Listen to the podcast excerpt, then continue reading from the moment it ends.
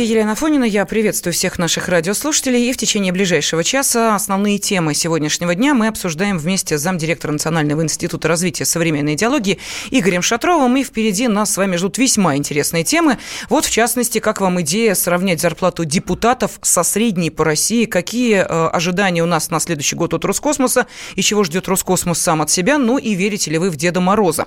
Так что забегать вперед не будем, а пока поговорим о достижениях, э, которые агентство Bloomberg э, увидело в эм, э, том, что делал президент нашей страны на своем посту на протяжении без малого 20 лет. Главные достижения Владимира Путина агентство Bloomberg подсчитало и э, выяснило, что вот, например, российскому лидеру удалось восстановить геополитическое влияние страны в условиях скромного бюджета, добиться здоровой и надежной экономики в условиях санкций. Но, впрочем, подробнее справки Юрия Кораблева. Справка. Агентство Bloomberg оценило достижения Владимира Путина за 20 лет у власти. Одной из наиболее примечательных особенностей стала его способность расширять международное влияние России при копеечном бюджете, утверждает агентство. При Путине Россия укрепила связи с Китаем, как пишет Bloomberg, аннексировала Крым, переломила ход войны в Сирии, продала Турции, входящей в НАТО, зенитно-ракетные комплексы С-400, а также заключила крупные контракты по нефти и оружию с союзником США Саудовской Аравией. Кроме того, при Путине Россия смогла достичь финансового баланса даже в условиях американских и европейских санкций, а ее экономика считается одной из самых здоровых в мире, указывает агентство. Москва также утверждает, что смогла добиться технологического превосходства над США в вопросе вооружений, хотя ее траты на оборону значительно ниже, чем у Вашингтона. Тем не менее, Bloomberg со ссылкой на экспертов уточняет, что подконтрольная государству российская экономика во многом неэффективна из-за упора Путина на стабильность в ближайшие годы. Предел ее роста составляет 2%, хотя в мире этот показатель в среднем равен 3,5%. Также, несмотря на заявление президента о крупном экономическом прорыве, доходы российского населения падают, а согласно некоторым опросам, более половины молодых россиян в возрасте от 18 до 24 лет хотят переехать из России, пишет заключение Bloomberg. Ну и сейчас на связи с нашей студией глава Фонда защиты национальных ценностей Александр Малькевич. Александр Александрович, здравствуйте. Да, добрый вечер. Скажите, пожалуйста, вот у меня такое ощущение, что общий посыл э, вот этих подсчетов следующий. Это не то, что Путин хороший, это то, что Трамп плохой. Нет, ну то, что Трамп плохой, это общее место э, в утверждении всех американских э, СМИ. Э, вот. И во многом, видимо, подразумевается, что благодаря тому, что он такой Трамп плохой, Путину удается быть таким хорошим. То есть, хотя у них идет постоянная полемика Трампа и американских СМИ. То есть Трамп постоянно доказывает, что никто не был настолько жестким с Россией, с Путиным, как Трамп. Вот. Ну, а, соответственно, ему таким образом передают приветы американские медиа. Но, тем не менее, не признать очевидное они не могут, поэтому вынуждены фиксировать, да, что все-таки не работают санкции настолько, насколько бы им хотелось, да, что Россия при, как они сами пишут, ограниченном, там, скудном бюджете э, достаточно уверенно развивает э, и промышленность, и военную, особенно отрасль, и как-то вот все э, не сгибается, а занимает неподобающее с их точки зрения э, высокое э, место на мировой карте. Э, что-то нужно с этим делать, ну и в, конце материала Блумберг там как-то плохо скрывает свою надежду, что уж а вот после 24 года все изменится, потому что кто же э, станет у руля, кто будет преемником Путина. Вот тут-то, дескать, мы и посмотрим, американцы, как у России все не будет э, получаться. Примерно вот Э, такой посыл я увидел в этом материале, хотя объективная аналитика там присутствовала, связанная с э, успехами России на мировой арене. Да, ну давайте вспомним, что не так давно появилось э, еще и, ну, скажем так, опять же, оценочное суждение, кто, что это за тройка лучших стран. Ну, понятно, что первое место, естественно, было отдано Америке, второе место России. Вот неожиданно да, ни Китаю, да. там, ни Германии, ни какой-то другой стране, ни Франции, а вот именно Россия. Это как воспринимать? Ну, есть же просто объективные цифры, которые трудно игнорировать даже таким корифеем, э, пропаганды от журналистики, каковыми являются практически все американские СМИ. Есть масса и других различных рейтингов, и везде Россия представлена очень достойно. И я надеюсь, что в следующем году мы будем все чаще задавать э, нашим партнерам неудобные вопросы, как, например, относительно исследования ВАДА за 2017 год, да, по которому Россия только на пятом месте uh-huh. в списке нарушений нарушителей, да, и, собственно, вопрос один. Почему же тогда не предприняты никакие санкции в отношении первых четырех стран, да, в числе которых и да. США, и Италия? И подобных вопросов очень много. Э, и, ну, они неудобные, от них наши э, коллеги-партнеры всемирно уклоняются, потому что а что они могут ответить? Ну, обычно там какой-то набор слов про Russian пропаганда и так далее, и так далее. Так что год будет задорный. Александр Александрович, ну и, наверное, финальный вопрос. У школь там Блумберг э, оценила э, работу президента нашей страны. Э, то скажите, пожалуйста, вот по вашему мнению, главное достижение президента за прошедшие 20 лет, ну мы понимаем, почему, да? 31 декабря 1999 год, угу. я устал, я ухожу, вот вам, пожалуйста, преемник и так далее. То есть, понятно, 20-летие. Вот какое главное достижение Владимира Путина?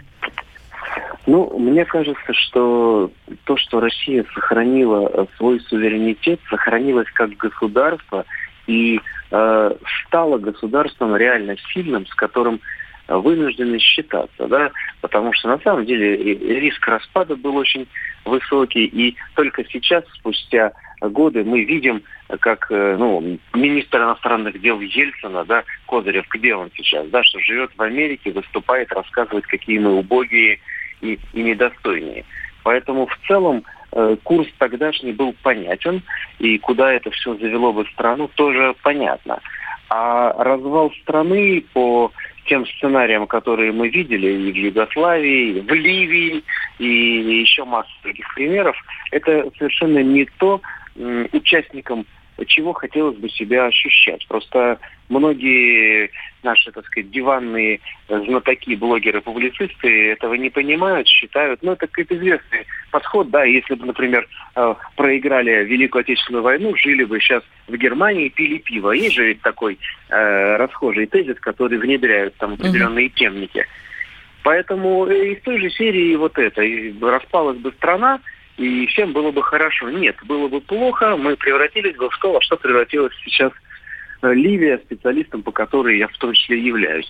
Выкачивали ресурсы, бандитизм и тотальная нищета и гражданская война. Вот от этого, от всего э, Путин нас уберег, и я думаю, что время покажет на самом деле – Э, кто есть кто, кто есть ху, как говорил Михаил Сергеевич Горбачев. Э, Все это, как это большое, будет видно на расстоянии. Спасибо вам. Глава Фонда защиты национальных ценностей Александр Малькевич был на связи с нашей студией. Но давайте тот же вопрос зададим и нашим радиослушателям. Вы считаете главное достижение президента Владимира Путина на его посту? Пожалуйста, телефон прямого эфира 8 800 200 ровно 9702. На WhatsApp и Viber присылайте сообщение плюс 7 967 200 ровно 9702. Ну вот смотрите, Игорь Владимирович я обращаюсь к замдиректора Национального института развития современной идеологии Игорю Шатрову, он вместе с нами до окончания этого часа. Вот смотрите, Игорь Владимирович, мы, э, когда видим подобные заявления со стороны из Америки о том, что вот Россия на втором месте после Америки по важности, по значимости, э, что, мол, э, вот президент, оказывается, и то, и это, мы начинаем, вот многие начинают думать, ну как же так, а ведь, смотрите, а ведь у нас все не так гладко, ну, наверное, нас переоценивают, да, наверное, не такие уж мы хорошие. То есть вот это убогая пораженческая позиция, она у нас откуда? Откуда? Когда она у нас появилась? Но нам ее очень э, мощно внушали в 90-е годы. Вот просто в 90-е годы нас заразили вирусом э, вот этой вот, э, я не знаю, там, второсортности, что ли. Да, То есть просто реально, реально мы именно того момента стали об этом часто говорить, и это стало даже хорошим тоном говорить о том, какие мы не такие, плохие, как мы отстаем, и вот нам надо взять пример и двигаться вперед. То есть Советский Союз был таким, и все нормально было в Советском Союзе, да, в Советском Союзе были проблемы, но мы, по крайней мере, говорили там а, о том, что мы великая страна.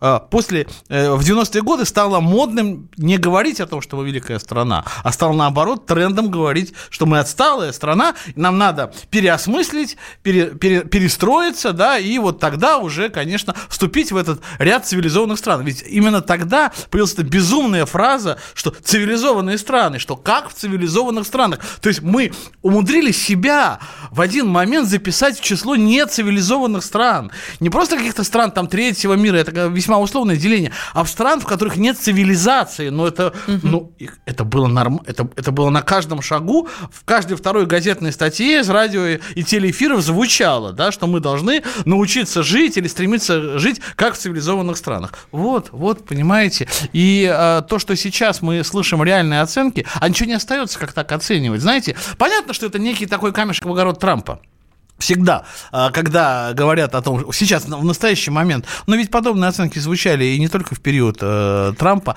сейчас у этих оценок просто объективные основания для этих оценок Ага, есть. ну вот смотрите, нам пишут наши радиослушатели, э, господа ведущие, смешно слушать этот треп жирных комментаторов из сытой Москвы, неплохо было бы собрать их всех и переселить на ПМЖ в российскую глубинку, эти речи еще хуже, чем а, при благословенном Брежневе, я понимаю, что надо отрабатывать хлеб с маслом и черной икрой, но, господа хорошие, надо же и честь знать, негодует Валерий из Есентуков.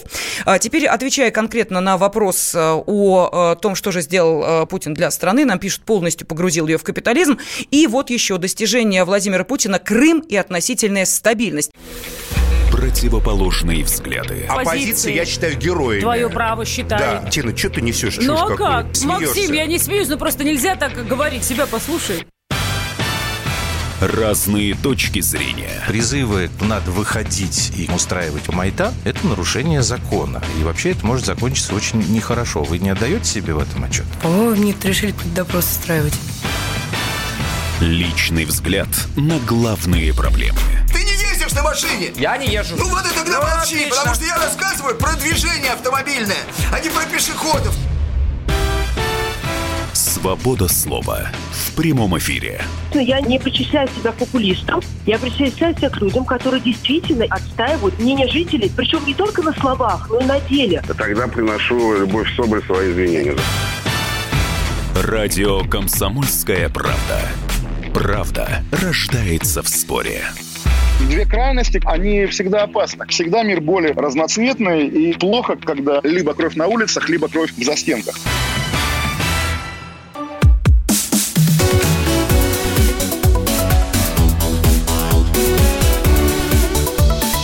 Тема дня студии замдиректора Национального института развития современной идеологии Игорь Шатров. Вместе с Игорем Владимировичем мы подводим итоги сегодняшнего дня. Ну и по просьбе нашего радиослушателя из э, Есентуков переносимся в провинцию, а точнее попробуем понять, э, а кому же на Руси жить будет лучше. Но ну, точнее вопрос поставим так.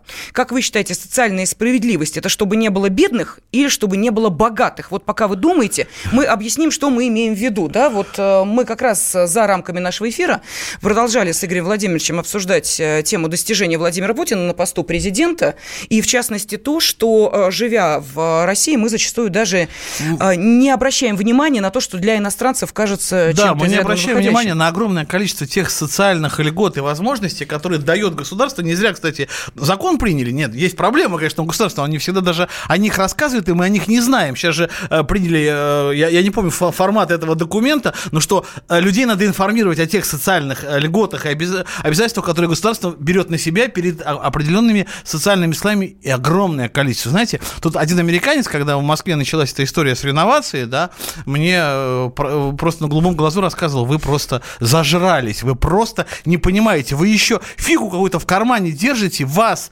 переселяют из убогого жилья в более комфортабельное, за государственный счет перевозят, и вы говорите, что у вас плохой мэр э, в Москве. Вот представьте себе такое в Соединенных Штатах, никогда такого не было и не будет, да. Ну и таких примеров десятки, сотни а, огромных а, таких вот а, историй, да, которые для нас являются само собой разумеющимися, и мы уже считаем, что государство просто обязано это делать. Ничего подобного. Понимаете, э, в Штатах как говорят, вот если ты живешь под Бруклинским мостом, это все-таки, ну, как бы, твои проблемы, твой выбор.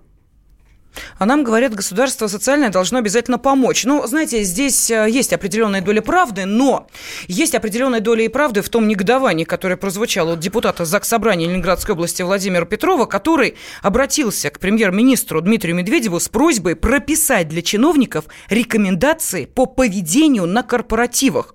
Э, он в своем обращении отметил, что нередки случаи, когда муниципальные и госслужащие после новогодних корпоративов размещают в социальных сетях фотографии, которые не соответствуют их статусу.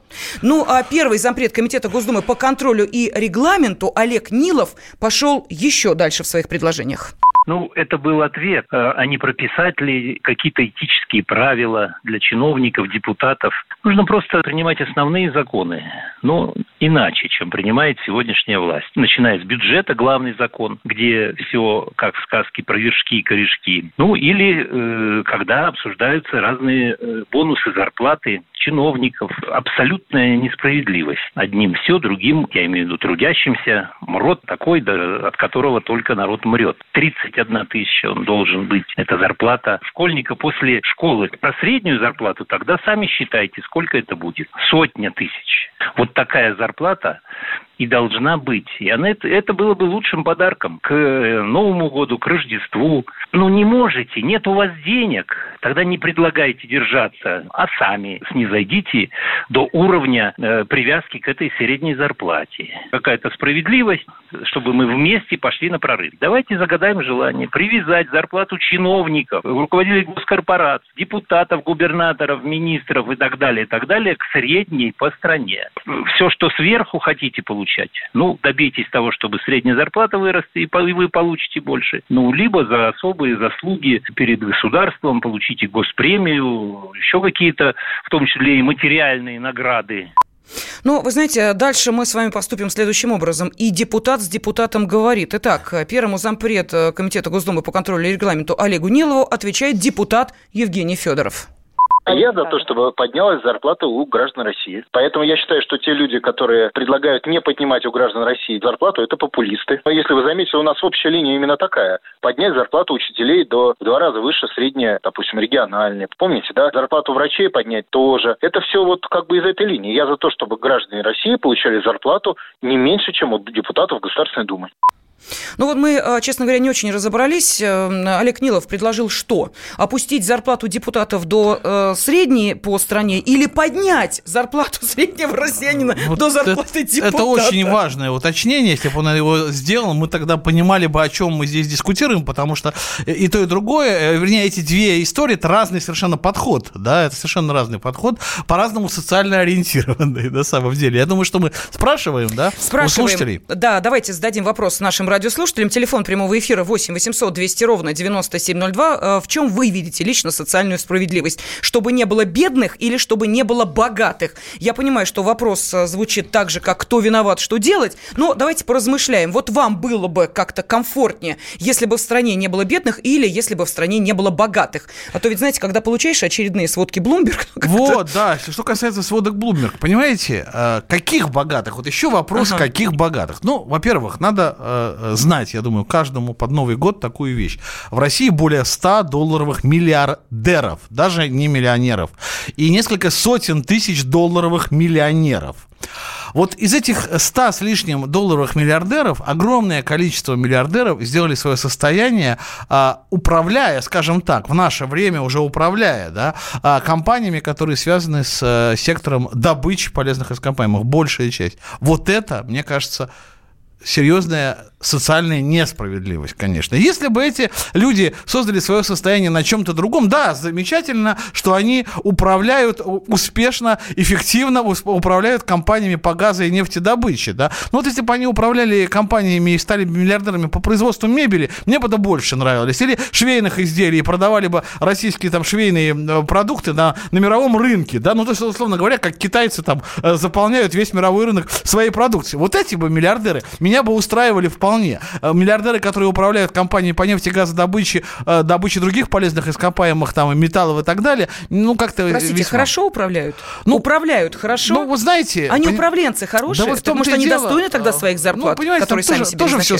Там тоже все спорно, на самом Хорошо, деле. давайте перейдем к нашим радиослушателям. Что нам пишут? Э, Игорь из Ростова написал, главное, чтобы не было воров во власти. Э, если не могут поднять, значит, опустить зарплату депутатов. Ну, вот видите, требуют социальной справедливости. Что, по вашему мнению, есть социальная справедливость? Чтобы не было бедных в стране или чтобы не было в стране богатых?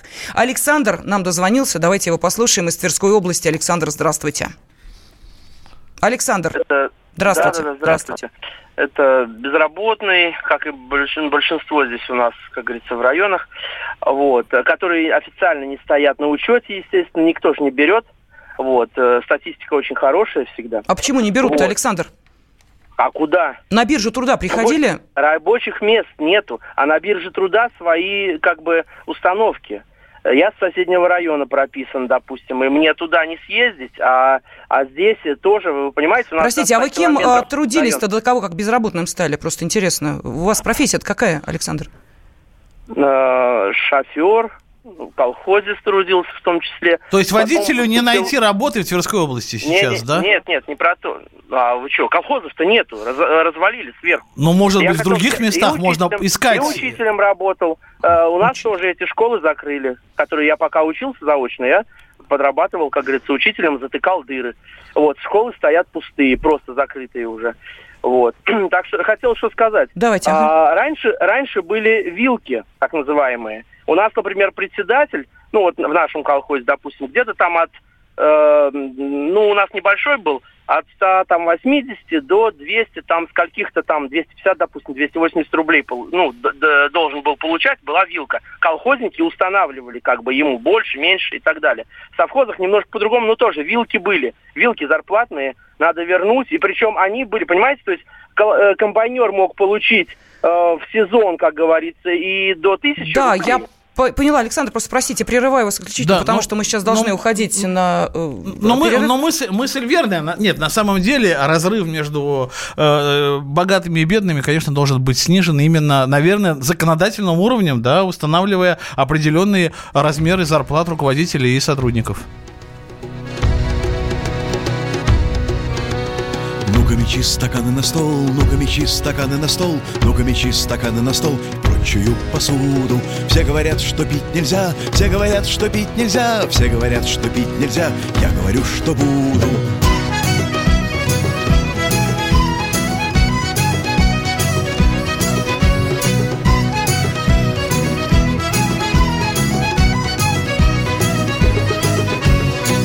Утра пока темно, пока темно, пока темно. Рано с утра пока темно и мир еще в постели. Чтобы понять, куда идти, чтобы понять, зачем идти. Без колебаний прими сто грамм, и ты достигнешь цели. Ну-ка мечи стаканы на стол, ну-ка мечи стаканы на стол. Ну-ка мечи стаканы на стол и прочую посуду. Все говорят, что пить нельзя, все говорят, что пить нельзя Все говорят, что пить нельзя, я говорю, что буду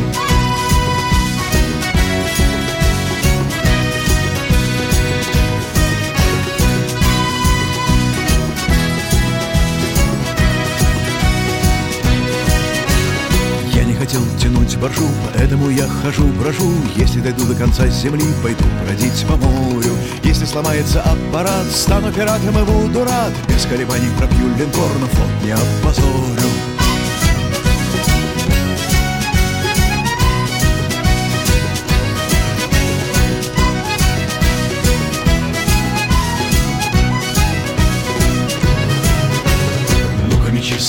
На стол, ну-ка мечи стаканы на стол, ну-ка мечи стаканы на стол. И прочую посуду. Все говорят, что пить нельзя, все говорят, что пить нельзя, все говорят, что пить нельзя, я говорю, что буду. Ну-ка мечи стаканы на стол, ну-ка мечи стаканы на стол, ну-ка мечи стаканы на стол. И прочую посуду.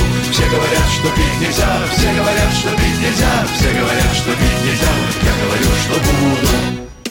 Политика. Владимир Путин приехал в Японию на саммит большой... Экономика. Покупательная способность тех денег, которые вы... Аналитика. Что происходит правильно, а что происходит неправильно. Технологии. В последнее время все чаще говорят о мошенничестве с электронными подписями. Музыка. Всем привет! Вы слушаете «Мир музыки». Радио «Комсомольская правда». Слушает вся страна.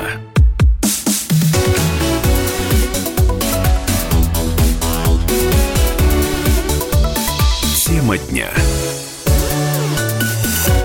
Мы продолжаем в прямом эфире радиостанции «Комсомольская правда» обсуждать итоги сегодняшнего дня. Ну, а помогает нам разобраться в некоторых из этих экономических и политических сюжетов замдиректора Национального института развития современной идеологии Игорь Шатров. Но, собственно, и ваши телефонные звонки и сообщения на WhatsApp и Viber тоже приходят. Тема затронулась, что такое социальная справедливость, чтобы не было бедных или не было богатых. Ну вот давайте э, посмотрим, что по этому поводу отвечают.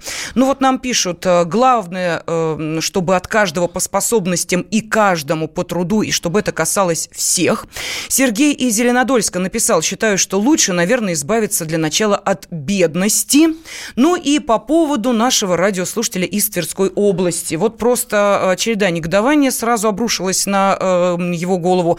И что нам пишут? Болтун из Тверской области говорит ерунду, работа есть, зарплаты низкие. Если работяга, двадцатка за счастье. Если ЭТР, 40 э, тысяч рублей предел мечтаний, но зарплата есть. Далее Вячеслав написал, кто не хочет работать, всегда найдет себе оправдание. У него всегда виноват кто-то. Правительство, чиновники, государство. В России работы просто море. Хоть в селе, хоть в мегаполисе, хоть на крайнем севере. Вот такие комментарии. В Тверской области 20 тысяч, это как в Москве 60 или 80. Да, это немного, но все-таки это, это деньги. В Тверской области они будут нормальными, достойными деньгами, а 40 тысяч тем более. То есть мы тоже должны и оценивать и потребительскую корзину того региона. Потом даже если про ту же Тверь, э, Тверскую область говорить. Ну вот появился сейчас э, автобан Москва-Санкт-Петербург проходит через Тверскую область. Вокруг дороги закипит жизнь. Появятся возможности для создания там малого, среднего бизнеса. Там заправки ни одной нет, там ни одной кафешки сейчас нет. Сейчас все это надо создавать. Будут строить высокоскоростную магистраль. Тоже проект, который дает, ну, просто и рабочие места, да, и потом просто э, как бы э, раскрутит ситуацию вокруг. Надо вот может быть, из своей деревни, в которой колхоз закрылся, ну, кстати, переехать, ну, да, наверное, наверное, мы сейчас о сельском хозяйстве что-то говорили последние несколько дней, Владимир Владимирович, но, может быть, все-таки не всегда надо вот так прикипать к месту, если там нет возможности себя реализовать, но надо поискать это место. А может быть, о космосе помечтаем? В следующем Ой, году российская ракетно-космическая отрасль поставила перед собой несколько очень важных задач. Запланирован второй запуск тяжелой ракеты «Ангара», к Марсу отправится первая за многие годы российско-европейская миссия. Но, впрочем, подробнее в нашей справке. Справка. Полеты на Марс. Уже летом следующего года должен пройти запуск второй части российско-европейской миссии «Экзомарс». Российская посадочная платформа «Казачок» с европейским марсоходом отправится к Красной планете на ракете «Протон-М». Если все пойдет по плану, то к Марсу груз будет доставлен уже весной 2021 года. Однако специалисты считают, что риск переноса миссии все же есть. Так, в августе этого года стало известно, что неудачу потерпели испытания европейской парашютной системы. После одной из попыток в куполе парашюта были обнаружены разрывы. Второй раз из-за проблем со стропами разбился макет посадочного модуля. Доставлять космонавтов на МКС планируют быстрее в два раза. Чтобы добраться до станции, у космонавтов сейчас уходит 6 часов. Сократить это время поможет новая сверхскоростная схема. Она уже протестирована на трех грузовых кораблях «Прогресс». В мае этого года источник РИА Новости в ракетно-космической отрасли сообщил, что первым пилотируемым кораблем, который отправится по такому маршруту, может стать «Союз МС-16». Его запуск запланирован на апрель следующего года. Ранее гендиректор Роскосмоса Дмитрий Рогозин сказал, что это произойдет в ближайший период. И тогда, как он выражался ранее, космонавты окажутся на станции быстрее, чем лететь от Москвы до Брюсселя. Помимо этого, в планах Роскосмоса в следующем году испытать еще более быструю двухчасовую схему полета к МКС. Сначала, конечно, ее необходимо проверить на беспилотных кораблях, прежде чем ей смогут пользоваться космонавты, передает РИА Новости. Отправляемся на Луну. В 2020 году Роскосмос планирует разработать и принять единую космическую программу России. Она будет рассчитана на период с 2021 по 2030 годы и вберет в себя федеральную космическую программу, федеральную целевую программу ГЛОНАСС, а также программу «Космодромы России». Глава Роскосмоса Дмитрий Рогозин заявил, что объединение производится потому, что имеющиеся программы не увязаны между собой по финансированию и срокам. Из-за этого в действиях условиях появляется хаос. Планируется, что в новую программу также включат создание сверхтяжелой ракеты для полета на Луну, тяжелый луноход, лунный взлетно-посадочный модуль, финансирование многофункциональной системы «Сфера» из 600 спутников. «Сатана» уходит на покой. В следующем году планируют начать летные испытания новой тяжелой межконтинентальной баллистической ракеты «Сармат». Она встала на замену производившейся на Украине ракете «Воевода». По классификации НАТО она называется «Сатана». Известно, что на Плесецке уже завершена часть испытаний новой ракеты. Новые космонавты. Роскосмос и Центр подготовки космонавтов объявили новый набор в отряд космонавтов. Он стал уже 18-м в истории российской космонавтики и третьим открытым. Таким образом, заявки могут подать все желающие. Байконур все еще перспективно. В следующем году на Байконуре могут начаться крупные строительные работы. Планируют модернизировать два старых комплекса. Строительные работы должны были начаться еще несколько лет назад. Сейчас, как заявляли российская и казахстанская стороны, идут последние согласования. Ответ Илону Маску. Успехи американской SpaceX не дают покоя Роскосмосу. Так, в 2020 году госкорпорация планирует начать летные испытания первой российской многоразовой крылатой ракеты-носителя сверхлегкого класса. Первый полноценный полет со стартом с космодрома и возвращение на Землю планируется в 2023 году. Это, что называется, грандиозные планы, планы максимум. Ну, а если говорить о реальности, э, каких космических достижений ждет в следующем году обозреватель отдела образования и науки комсомольской правды Александр Милкус? В новом году мне хотелось бы больше определенности от российской космонавтики. У нас очень многие проекты, они висят как бы в воздухе, да, и не очень понятно их дальнейшее продвижение. Ну, например, а, мы вместе с Казахстаном должны построить новый стартовый комплекс под ракету «Союз-5», а ракета должна уже через три года взлететь. Деньги вроде бы Казахстан выделил, работы не начались, а определиться со стартовой позицией надо было еще в прошлом году. У нас опять возобновляются переговоры с американцами по нашему участию участию в лунной космической станции Deep Space Gateway. Опять же непонятно, мы там кто? Партнеры, младшие участники, мы определяем политику и так далее. Мы целый год решали, будем ли мы сами делать лунную программу или с американцами. И вот опять, значит, новые переговоры. Хотелось бы понять все-таки с новым пилотируемым российским кораблем, который теперь имеет наименование «Орел». Было принято решение о переносе запуска с Байконура с Союза э, на э, ракету «Ангара», которая должна летать с Восточного точного. Но тут опять непонятно, потому что до этого специалисты много раз говорили о том, что пилотируемые корабли с Восточного пускать нельзя. У нас нету достаточных средств спасения, если с ракетой что-то произойдет. Хочется более внятного понимания, куда мы дальше движемся. Ну, это было мнение обозревателя отдела образования и науки комсомольской правды Александра Милкуса. А в СМИ появилось интервью героя России космонавта Геннадия Падалки, который сказал, что э, у нас за два десятилетия космическая отрасль сильно сдала, и есть три причины. Технологическое отставание, э, неэффективное, нецелевое использование бюджетных коммерческих средств в отрасли и нехватка квалифицированных специалистов. Знаете, он, наверное, он прав, ему же виднее, э, он внутри процесса и внутри отрасли. Но мне кажется, мечты нет просто. Понимаете, пропала эта мечта о полетах в космос как некая такая сверхидея. Ведь э, мы говорим о том, что у нас нет прорывных э, историй, а они что, у американцев есть. Но до сих пор на наших э, старых союзах летают в космос, потому что технологический там прорыв не получился с многоцелевыми шаттлами, да, и многоразовыми кораблями, а новый до сих пор разрабатывается, и он почему так долго разрабатывается? Потому что непонятно, что дальше. Вот мне кажется, э, э, человечество не решило, зачем ему дальний космос, зачем ему Луна, Марс, или не готово к исследованию. И поэтому, по большому счету, сейчас в целом все человечество, не только российская космическая отрасль, топчется на месте. Мне кажется, когда появится вот мечта и понимание, как этой мечты можно достигнуть, будет э, добавлено к этой мечте. А пока, ну вот нет мечты, э, нет и прорыва в космосе. Да, но, тем не менее, те, кто сейчас находится в космосе, в настоящее время работают на МКС. Там совершает полет россияне Александр Скворцов и Алекс Скрипочка, американцы Кристина Кук, Эндрю Морган и Джессика Мэр, а также итальянец Лука Пармитано получили э, для праздничного новогоднего стола маслины, фисташки, финики, кедровые орешки, фундук, шоколад и конфеты, а также консервированный томат, сладкий перец, свежие яблоки, грейпфруты, апельсины и лимоны. Ну, а Александр Скворцов и Алекс Скрипочка, э, которые сейчас несут трудовую вахту на МКС, поздравили россиян с наступающим Новым годом. Дорогие друзья, наступающий Новый год подводит итог целому десятилетию, за которое у нас всех в России и в мире произошло немало событий. Однако, несмотря на все испытания и вызовы, с которыми мы сталкивались, у всех нам было много поводов гордиться собой, нашими близкими и нашей страной. Также и во всем мире, несмотря на политику препятствий, люди на Земле, какой бы нации они бы ни были, продолжают сотрудничать, дружить и вместе идти вперед. Сотрудничество в космосе – яркий пример такого международного единения. И то, что круг международных партнеров по космосу расширяется, показывает верность выбранного всеми нами пути. Друзья, последний день каждого года мы собираемся вместе, чтобы сказать друг другу теплые слова и пожелать самого лучшего всем, кто нам дорог.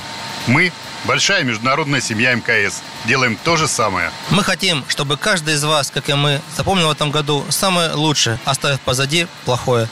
Давайте вместе пожелаем друг другу новых достижений, удивительных открытий, радости и счастья, здоровья и благополучия. С Новым годом! Ну и экипаж МКС уже нарядил елку и подготовился к встрече Нового года. Об этом говорится в сообщении Роскосмоса. А, кстати, э, сопровождается это сообщение изображением прикрепленного к стене МКС плаката с елкой и э, летящей через модуль маленькой новогодней елью. Рядом с плакатом висит сетка с апельсинами. Ну, а поскольку мы, естественно, затрагиваем новогоднюю тематику, хочется, чтобы вот в эти несколько минут нашего перерыва вы прислали сообщение на WhatsApp и Viber плюс 7 960 67 200 ровно 9702, о чем бы вы хотели попросить дедушку. Самара 98,2. Ростов-на-Дону. Иркутск. 89 и 8. 91,5. Владивосток. 94. Калининград.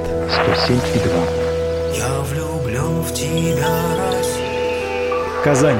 98 и 0. Нижний Новгород. 92 и 8. Санкт-Петербург. Волгоград.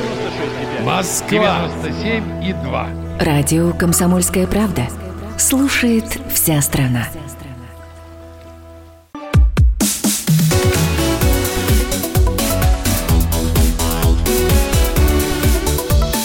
Тема дня.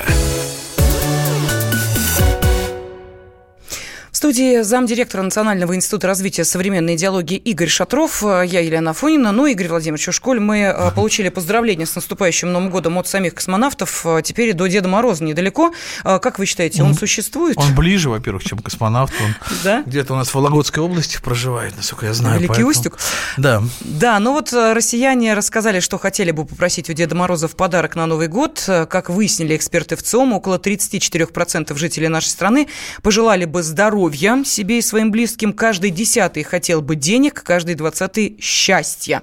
Ну и также среди прочих э, желаний назвали повышение пенсии. А также во время опроса у родителей спрашивали, верит ли их ребенок в Деда Мороза. 63% респондентов, э, которые имеют несовершеннолетних детей, э, сказали, что да, дети верят в его существование. Вы помните, когда вы перестали верить в Деда Мороза? Я думаю, что все-таки это произошло, наверное, где-нибудь в классе в первом, во втором, когда уже немножко другое восприятие мира и действительности вообще жизни школа, она меняет э, людей, э, очень серьезно детей, это очень важный этап, и мне кажется, современные дети тоже уже в школе все понимают, да, но вот игру продолжают играть, и чем они дольше играют в эту игру, тем дольше они продолжают, э, продлевают себе детство, и надо его, конечно, в себе сохранять как можно дольше, и взрослым надо тоже вспоминать порой, что мы были детьми, вот эти детские черты, детские качества. Я бы пожелал, вообще всем пожелал бы именно сохранить в себе ребенка, вот, а все остальное приложится к этому, мне кажется. Ну, в соцсетях в преддверии праздников пользователи тоже разделились на два лагеря. Одни утверждают, что не нужно обманывать детей и заставлять их верить в Деда Мороза, чтобы они, знаете ли, потом разочаровывались. Другие настаивают на том, что ребенка нельзя лишать новогодней сказки. Ну, тогда, можно сказать, вообще нельзя детям рассказывать сказки просто. Да, ну, понятно же, верно. что проходит время, и а, потом э, это воспринимается иначе, вспоминает эту сказку и начинает, в общем-то, анализировать это уже с точки зрения взрослого человека. Ну, ну хорошо, давайте продолжим эту тему вместе с моей коллегой Верой Цыганковой. Слушаем. Дед Мороз – это дедушка, который дарит подарки на Новый год. Ну, наверное, через окна. Он может иногда спутать подарки. Но его не существует. Дед Мороз – это добрая развивающая сказка или ложь, подрывающая доверие детей к родителям. Спор о поддержании новогоднего мифа в очередной раз взорвал социальные сети и родительские чаты. Одни мамы и папы на стороне зимнего волшебника, другие категорически против и даже уверены, что старик пугает современных детей. Пригласили на утренних каких-то страшных Деда Мороза со Снегурочкой. Так мой сын расплакался. Я еле успокоила его. Вообще, к чему эти сказки? Мой ребенок прекрасно знает, что подарки не появляются из воздуха, а покупаются в магазинах. Зачем сейчас убеждать детей в волшебстве, чтобы через два года объяснять обратное? С таким мнением мамочек согласны и английские ученые. По мнению европейских психологов, дети вырастают в уверенности, что за ними весь год следит волшебник, и если они совершат плохой поступок, то могут лишиться подарка. И все это может спровоцировать серьезные расстройства вплоть до неврозов. А когда дети узнают правду, теряют доверие к родным. В некоторых случаях дети начинают пользоваться мифом, вытягивая из родителей желаемое, ведь если у них нет денег, то Дед Мороз может подарить все. Уследить за прозрением ребенка не получится. Век современных технологий открывает правду раньше родителей. Интернет плюс социальные коммуникации со сверстниками в детском саду и школе. И вот Дед Мороза уже не существует. По словам психолога Нины Ковалюнас, это естественный процесс взросления. И начинать его с веры в чудеса уже традиция всегда работала традиция. Есть волшебный дед, который приходит и приносит подарки. И это было совершенно нормально. И поскольку мы развиваемся, надо ли в наш информационный век продолжать такие традиции, как Дед Мороз. То есть мир, состоящий из технологий, и вдруг а, родители приглашают, или там а, школа приглашает какого-то волшебного деда, который вроде как исполняет чудеса. Получается действительно конфликт. Да? С одной стороны чудеса, с другой стороны чудес нет. Я считаю, что традиция, проверенная веками, она лучше лучше любых нововведений. Ее можно только корректировать, но не отменять. Ее можно как-то видоизменять под особенности современного мира. Верить в Деда Мороза, по мнению психолога, еще и полезно. Это развивает фантазию детей, стимулирует развитие речи и словарного запаса. Ведь чтобы получить подарок, надо выучить стишок. Следующий этап – письмо Деду Морозу учит формулировать мысли и формирует навык позитивного программирования. Это почти что психологический тренинг, который рекомендуют даже взрослым.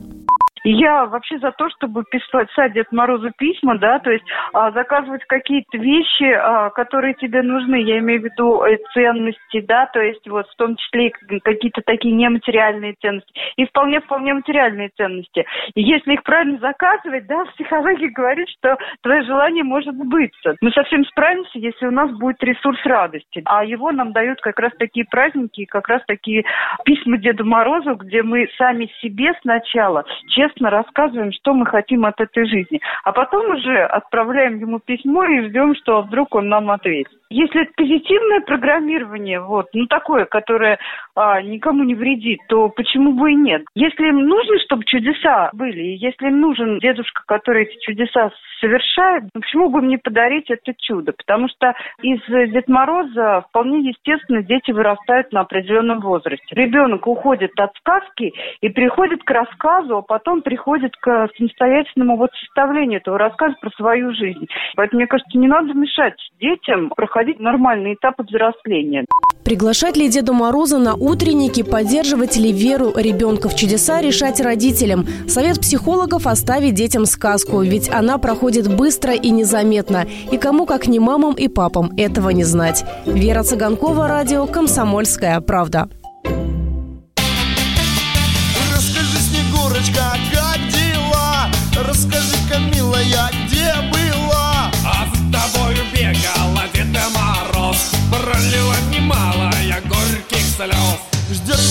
Моих подарочков ребятня И тебе достанется от меня. А наконец бывают все мечты А лучший мой подарочек это ты. А ну-ка, давай-ка плясать выходи. Не Дед Мороз, не Дед Мороз, не Дед Мороз, погоди. Не Дед Мороз, не Дед Мороз, не Дед Мороз,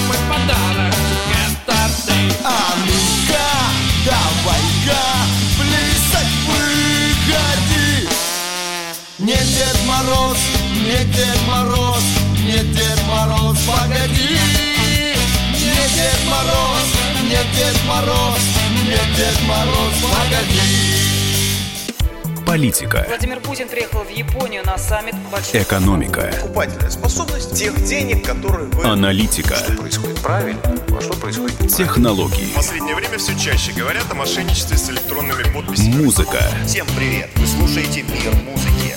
Комсомольская правда. Радио для тебя.